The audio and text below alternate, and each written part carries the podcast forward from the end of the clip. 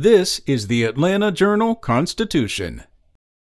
It's Friday, May 14th. Here's today's news. Our top story. Even as the owners of Alpharetta based Colonial Pipeline announced substantial progress in restarting their fuel distribution network, Georgia consumers and businesses on Thursday continue to feel the ripple effects of the outage caused by last week's cyber attack. Lines at Metro Atlanta gas stations were once again long and unforgiving, with gasoline or diesel outages reported at 68% of the region's pumps, according to GasBuddy. The average price of gas rose to $3.02 per gallon, the crowdsourcing app said, up 30 cents from Friday, when Colonial Pipeline shut down its 5,500 mile system in response to the ransomware attack. The pipeline supplies about 45% of the East Coast gas and diesel. In education, students and employees at public universities in Georgia will be strongly encouraged but not required to get the COVID 19 vaccine for the fall semester. University System of Georgia Chancellor Steve Wrigley sent guidance Thursday to the 26 presidents of those colleges and universities with the recommendation and others involving social distancing on the campuses.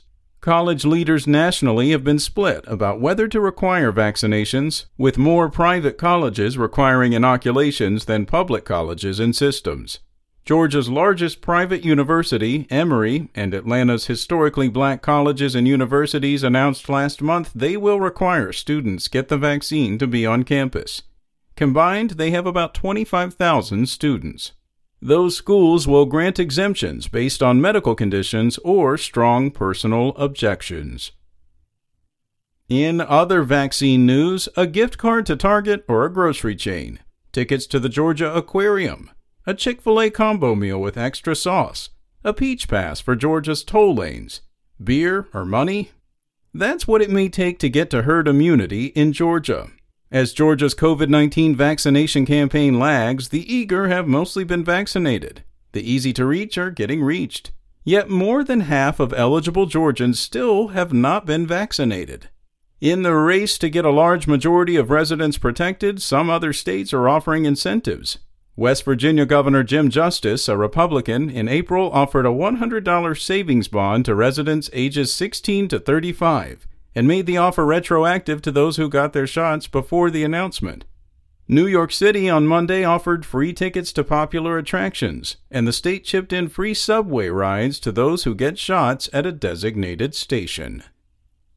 And finally, Atlanta City Council member Andre Dickens is the latest person to throw his name into a growing pool of candidates in this year's mayoral election. The councilman told supporters on Twitter Thursday afternoon that he's dedicated his life to improving Atlanta and serving its residents, and he's running to ensure the city's government works for everyone. He released a statement elaborating on his decision and his plans to make public safety his first priority as mayor. We will not have a prosperous or equitable Atlanta until we have a safe Atlanta, said Dickens, who is planning to officially launch his campaign with a citywide tour next week. Dickens is the second councilman to enter the race just days after Mayor Keisha Lance Bottoms announced her decision to not seek a second term. Fellow Councilman Antonio Brown last Friday filed paperwork to begin raising funds for his own campaign. That's all for today. Check back each weekday morning for more from the Atlanta Journal Constitution or go to ajc.com. Have a great day.